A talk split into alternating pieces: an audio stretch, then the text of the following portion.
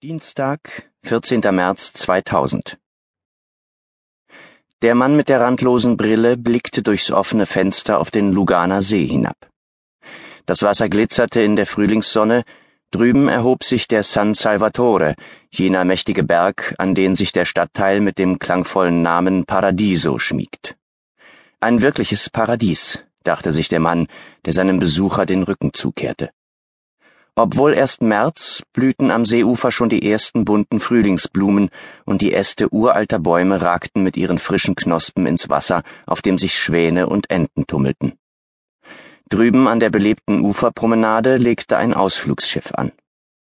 Das Apartment, das sich in einem der eng aneinander gebauten Blöcke am Steilhang des Monte Bre befand, geradewegs dem San Salvatore gegenüber, eröffnete einen herrlichen Blick auf diese traumhafte Landschaft, deren mediterranes Klima genauso geschätzt war wie die steuerlichen Vorzüge, die die Schweiz bot.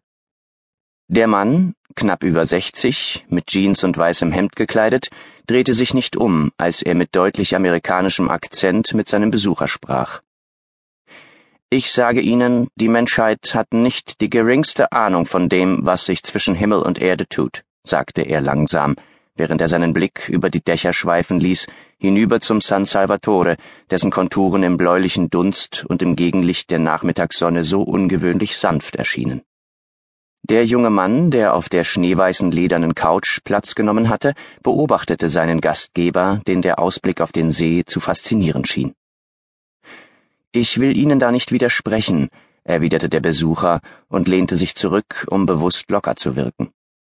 In Wirklichkeit aber war er angespannt, hatte er doch keine Ahnung gehabt, wen er in diesem Apartment treffen würde.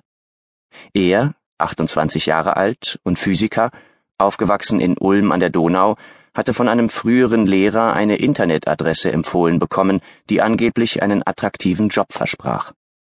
So war er auf diesen Mann gestoßen, der sich als Wissenschaftler ausgab und offenbar an einem großen Projekt arbeitete.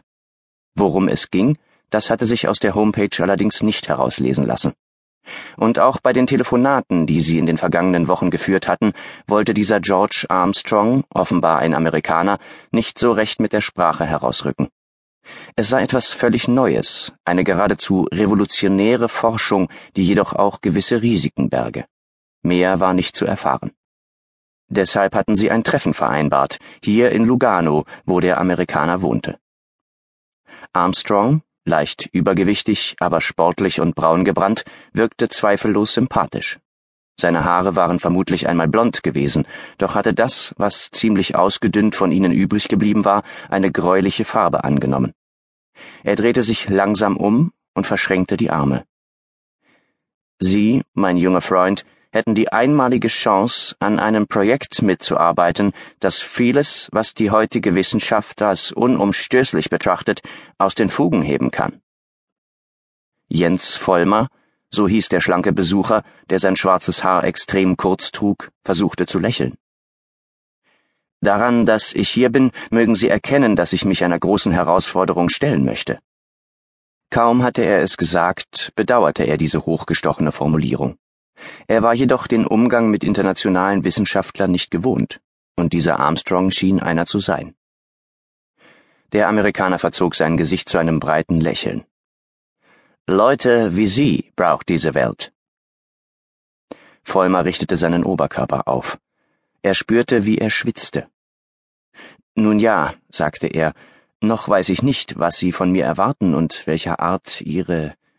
Er suchte nach einer passenden Formulierung ihre Aufgaben sind.